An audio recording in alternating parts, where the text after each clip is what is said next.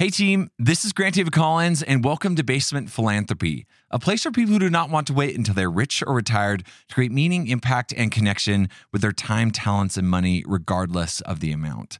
On this episode, we're going to be exploring what it's like to have a career in the giving space. So let's get started.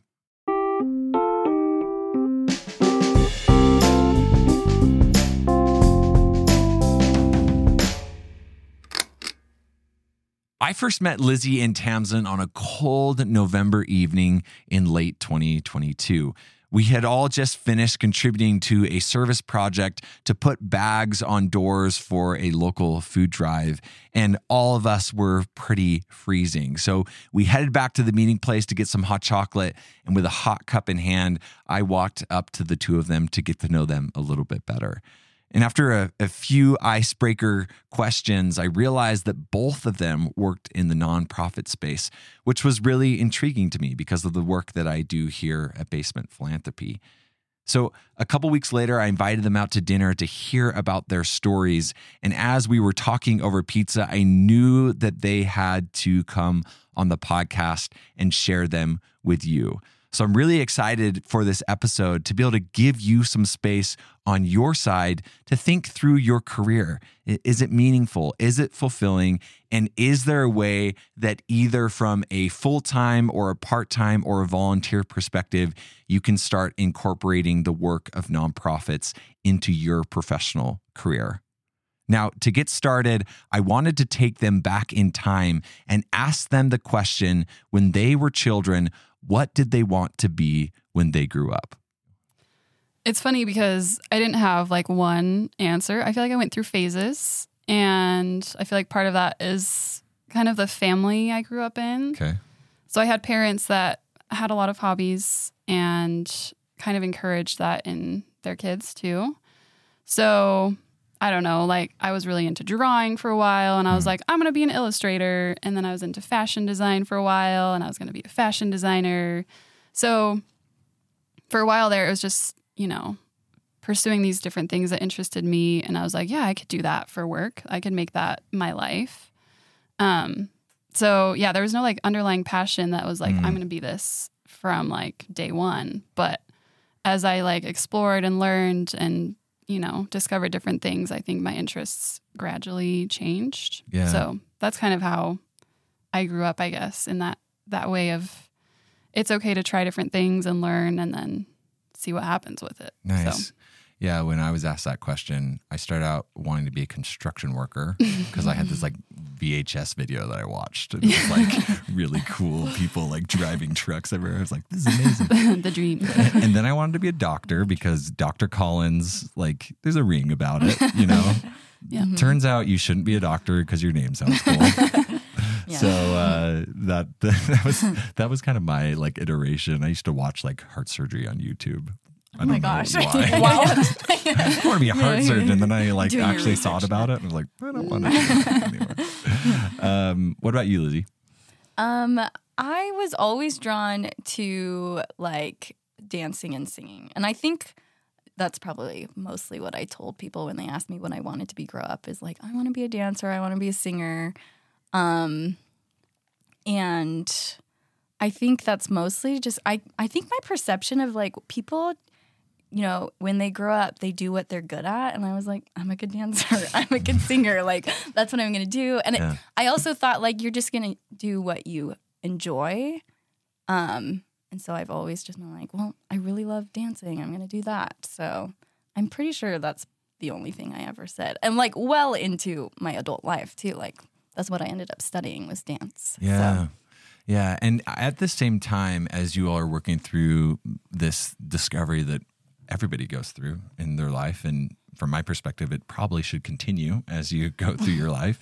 Um, what about this concept of giving or service? Is that um, kind of a, a parallel track that starts to form, or is it kind of something that comes and goes? What what kind of is the ex- experience growing up around giving, service, philanthropy, whatever it is that you're exposed to?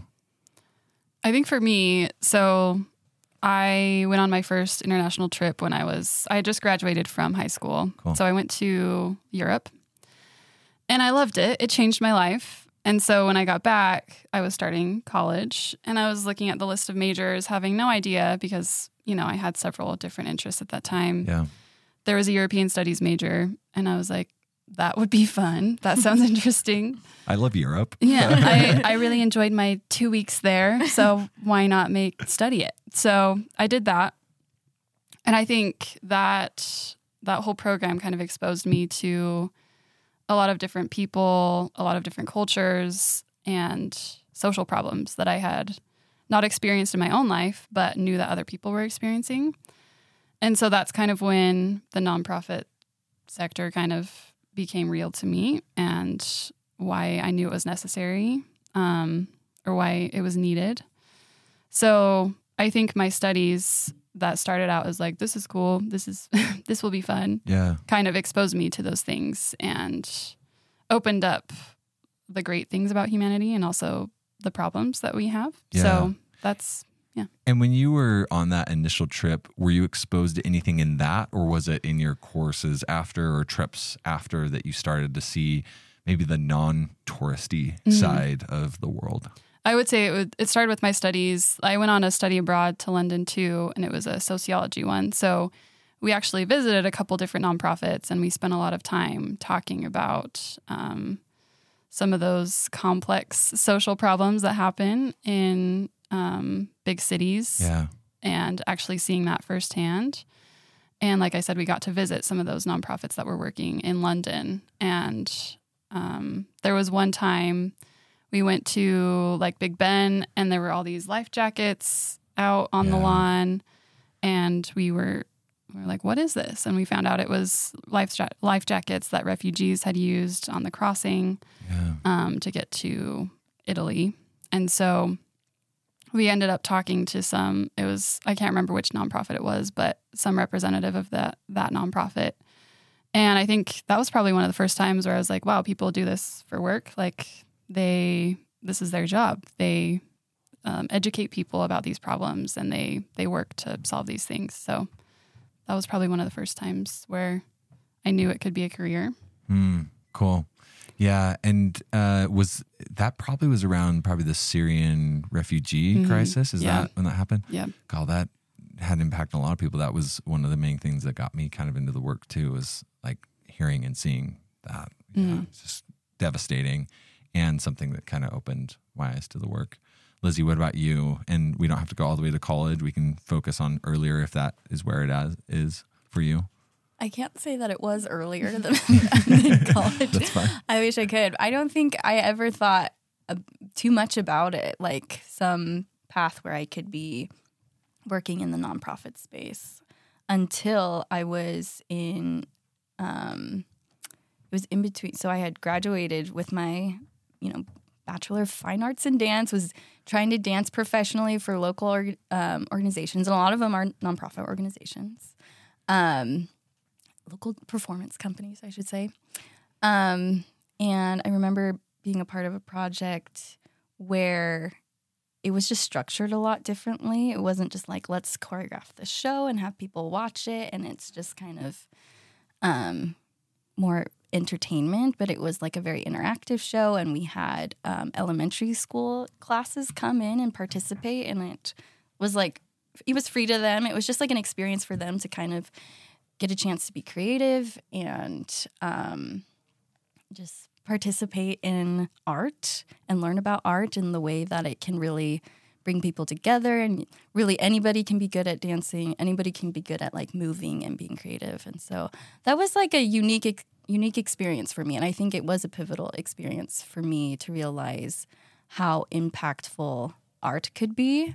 I think that really is the um the first thing that really drew me to this um, idea of like making an impact through my work. I mean, I knew before then, like, you know, art can be moving and it can really inspire people, but this was like so much more hands on and more intentional, I felt like in some ways, just because it was like, it was an immersive dance experience for these kids Interesting. and I, I felt like it really empowered them as well at the same time and usually audience members are just like sitting there and they can think about it and maybe they'll get something out of it or not. But Yeah. this was just different. And around that same time, so I was I was dancing professionally, but I was also working. I was working as a teacher because I couldn't like I had to to make ends meet. Yeah. You know, like I wasn't making a lot of money as a um just dancing. So and I didn't it I knew that it wasn't sustainable. Like I needed to figure out something else other than doing these two different jobs. Um and I just like wasn't like I just knew this wasn't it. Like there was Mm. something more. And that's when I started pursuing maybe going back to school, looking at grad programs. I had a really hard time letting go of dance. I had dedicated so much of my time to it. Had a hard time letting go of art in general and thought "Oh, I'll just apply to this MFA program, MFA in dance, and I also applied to the to BYU's MPA program, so Masters in Public Administration. And I didn't end up getting into the MFA program. I was like, okay, I'll go the MPA route. And I was just, and I still just like, I really went into it thinking like, well, I can learn about nonprofits. Most, you know, performing dance companies are nonprofit organizations. Maybe Right. that's how I can like still hold on to dance and art is just like more work on like the administrative side of things and just kind of learn about how to run a nonprofit. Um, and I think, yeah, um, mm, I guess during my studies in the grad program is when I was really opened, uh, it opened my eyes to nonprofit work and seeing myself in it in lots of different areas. Yeah. Yeah, I, I'd love to kind of dive into some of the education side of things where you both ended up coming together a little bit more and, and becoming friends. But before, something that really struck me about what you just said was this concept of like audience versus like the performer. And I think it's a really good analogy for what often happens in the nonprofit sector, uh, where we have these donors who are kind of quote unquote the audience, and we have the performers who are like the people that are working for nonprofits or the people that are getting affected by them. And there's like this, you know, the the third wall or whatever it's called in in acting that we like we don't break, quote unquote. And what was interesting about what you said was that it was in breaking that that you started to recognize, like, hey, there's something that can be done when I start to mix these talents or these things that I have with people. And in your case, like elementary school kids, mm-hmm. exposing them to art, getting them to move, those types of things can be very impactful for somebody. And I think that that's a really interesting way to look at giving and service mm-hmm. as well is if we look at it from a distance perspective and say like, hey, like you have your place, we have our place. I think that that is when isn't very impactful. But when we look for ways to like cross those, it can impact both sides. And I think that's the cool thing about what you just talked about. You were you're a performer and you are interacting with the audience, and that's what kind of causes you to say, hmm, maybe there's something here Yeah.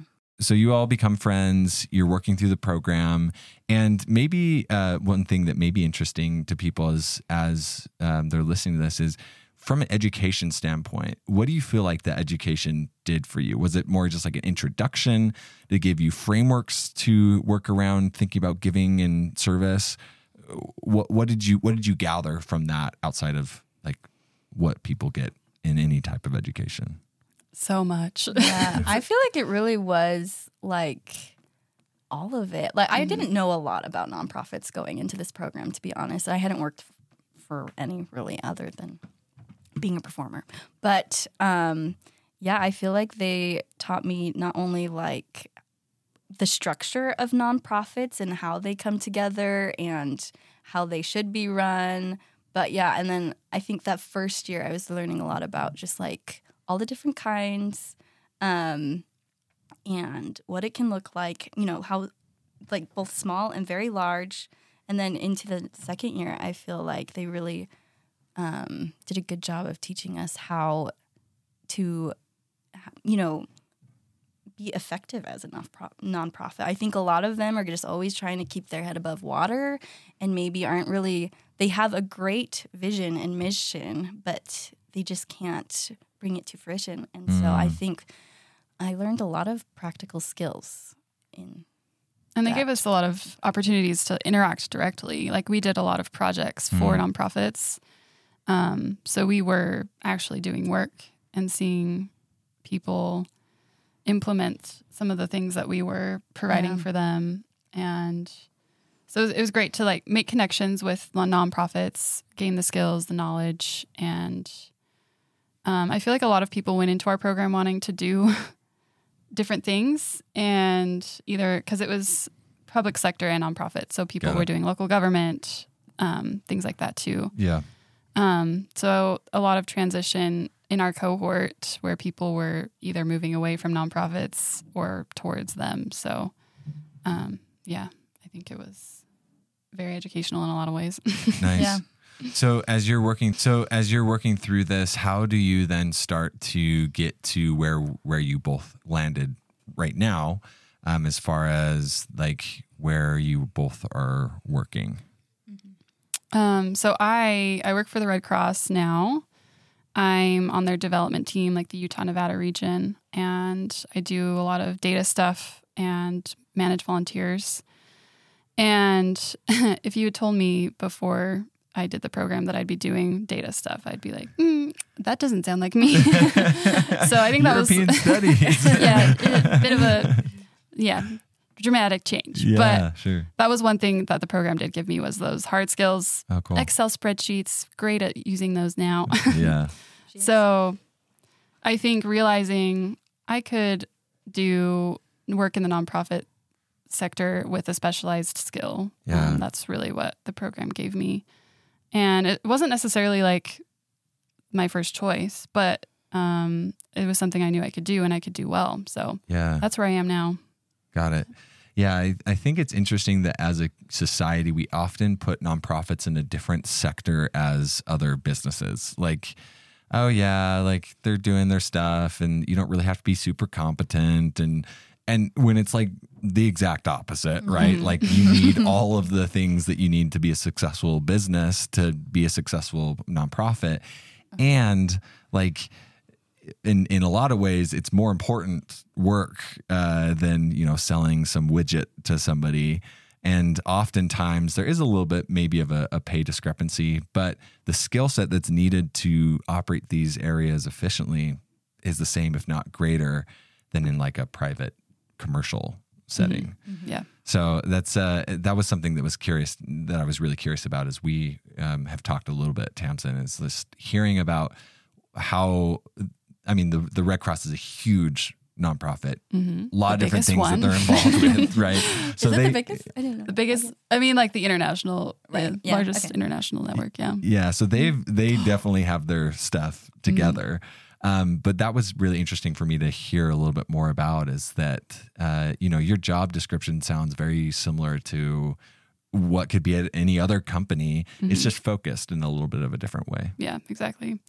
And I think that is maybe a misconception that you, you just mentioned that, that um, nonprofits, it's just kind of these people doing good work, doing service, but there are needs for people who can manage a business, um, who can do program evaluation, who can implement programs, be managers.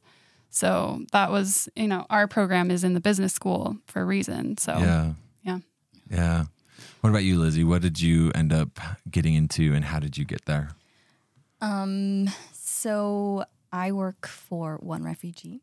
I'm an education manager. So they're a nonprofit organization that helps refugee college students get their bachelor's degrees. Cool.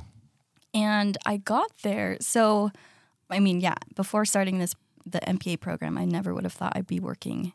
I just really thought I would be working in the nonprofit arts sector. But um, my first semester of the program, I was introduced to One Refugee. I like volunteered to like help one refugee. Well, I'd actually know. I just volunteered to be on a team to practice some skills we were learning in class Got it. and they assigned me to this team and one re- and we were working with one refugee and i just really enjoyed that experience it was just like loved practicing skills i was learning in class but also just loved learning about this organization and felt like they just really trusted us and i don't know anyways great experience um, and then a little bit later saw that they were hiring for an intern, and I was like, "Well, I got to do an internship." Like Yeah. it was basically a requirement of our program. Yeah. So I applied, got it, and loved my internship. Still, this whole time though, I was pretty set on like working in the nonprofit arts sector again because I just had a hard time letting go of my past. Yeah. so, um, but I just really enjoyed it. Loved the people I was working with. Loved um, their cause. They just really believed in it, and I really feel like they just do such a good job of um, making the impact that they're trying to Yeah. and then um but then like i think towards the end of our last year in the program you know i'm i'm definitely looking to into like arts organizations to work for and talking to some and it never felt right it never felt like a good fit and the more i like looked into it the less interested i became and i just always looked back fondly on working for one refugee and just knew like I would be so comfortable there and so happy there. Like despite it being completely different, Mm. like com- completely different cause than I saw myself working for, I just knew that it felt like it could be a really fulfilling and good fit for me. Like I felt confident in being able to do a good job there.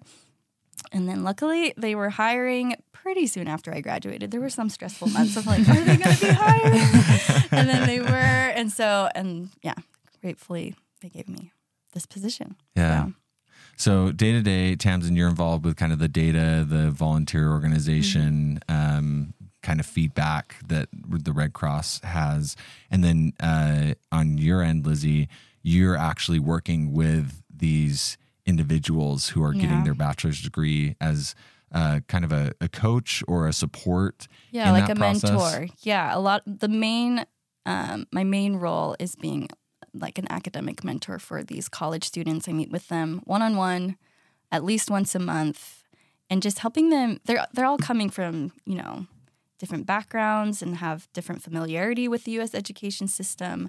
So it's really ranges what I'm helping them with, but really just being somebody they can go to Got for it. any questions, any help. Yeah.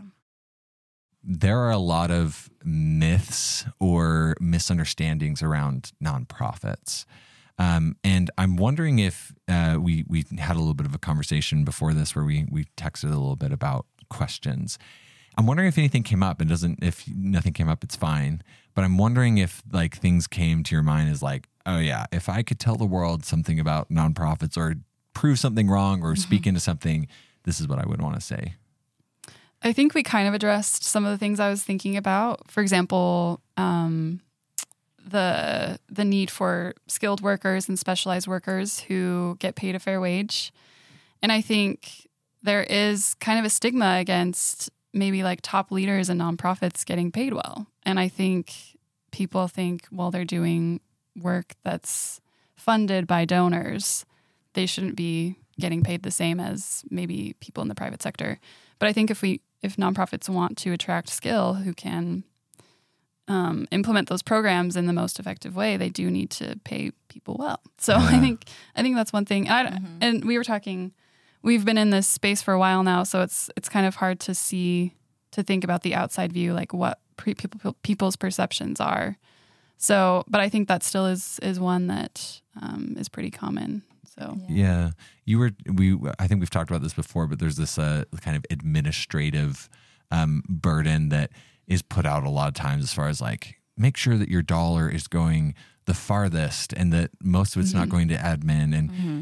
I mean that's legit in some ways. Mm-hmm. Like there are nonprofits that aren't run very well and that you know there's bad actors in every space. But I think that sometimes as a population we put that out there as like oh man, if 40 cents of your dollar is going to admin, then it's not a good nonprofit to donate to, which is just not true because, like, if 40 cents is going to admin that is using the other 60 cents effectively, or they need it in order to get the goods, you know, there's so many different things that happen. Like, yes, like you have to pay for those types of things. And I think that that's something that sometimes bothers me about the way that we look at impact when we don't have actual eyes on it. Um, I think it's a fair critique, but it is only a critique in certain scenarios and shouldn't be used as like this copy and paste in, in every interaction that we're doing. hmm amen. yeah. Preach it. Another misconception I was thinking about is I think a lot of people perceive like people who work for nonprofits to have these like bleeding hearts and that their work really they don't, maybe don't have a great work life balance like it Mm. always bleeds into their personal life as well or just kind of takes over and that I think people also perceive that there's a lot of like burnout with employees working for n- nonprofits, which I think is the case for Yeah. sure in some um, organizations. But I, I mean, my experience has been, and I th- and I've not only just with one refugee, but also just like friends I have that work for nonprofits, and just also, um, you know, working with nonprofits while I was in school. I think um, that's just not the case. I think it's very similar to other jobs. I like go to work nine to five, and then I'm done, and um, I you know have a boss who really cares about my well being, and Mhm. it doesn't expect me to do more than you know what I signed on to do, and so I think that's another misconception, maybe. Yeah. Yeah. It's, uh, uh, i- if for anybody that is listening that is not finding their career to be fulfilling, like I just probably would just invite people to just consider that their skill set could be used in the nonprofit space and that there are jobs that are fairly paid and are in areas of great impact that could really be um, their talents could really be useful in that area and it- with some of those misconceptions sometimes people don't even apply or even think about that as a space. And it doesn't mean that everybody has to do it but at the same time like include that in your job search or in your search for meaning or fulfillment or your next career move. Like consider a nonprofit in that uh, because they're they are so impactful and there is such a great need um, in in all areas of of the work. Well, I yeah, I just have loved our our interaction outside of today, and especially today as we've kind of talked through different things. It's so valuable for me to have people like you two in my life that can shed some light on some of these things uh, that really you just can't have a really good understanding until you get involved. Um, and so, you know, next time hot chocolate is available, like you're going to be looking around for the people that that seem like they look they they Two little are introverts. nonprofits. they have it like written on their faces. we like people. well, team, that's it for me. Let's go out in the world and create good with the money, time, and resources that we all have to share, and maybe think about doing it as a career together. Talk soon.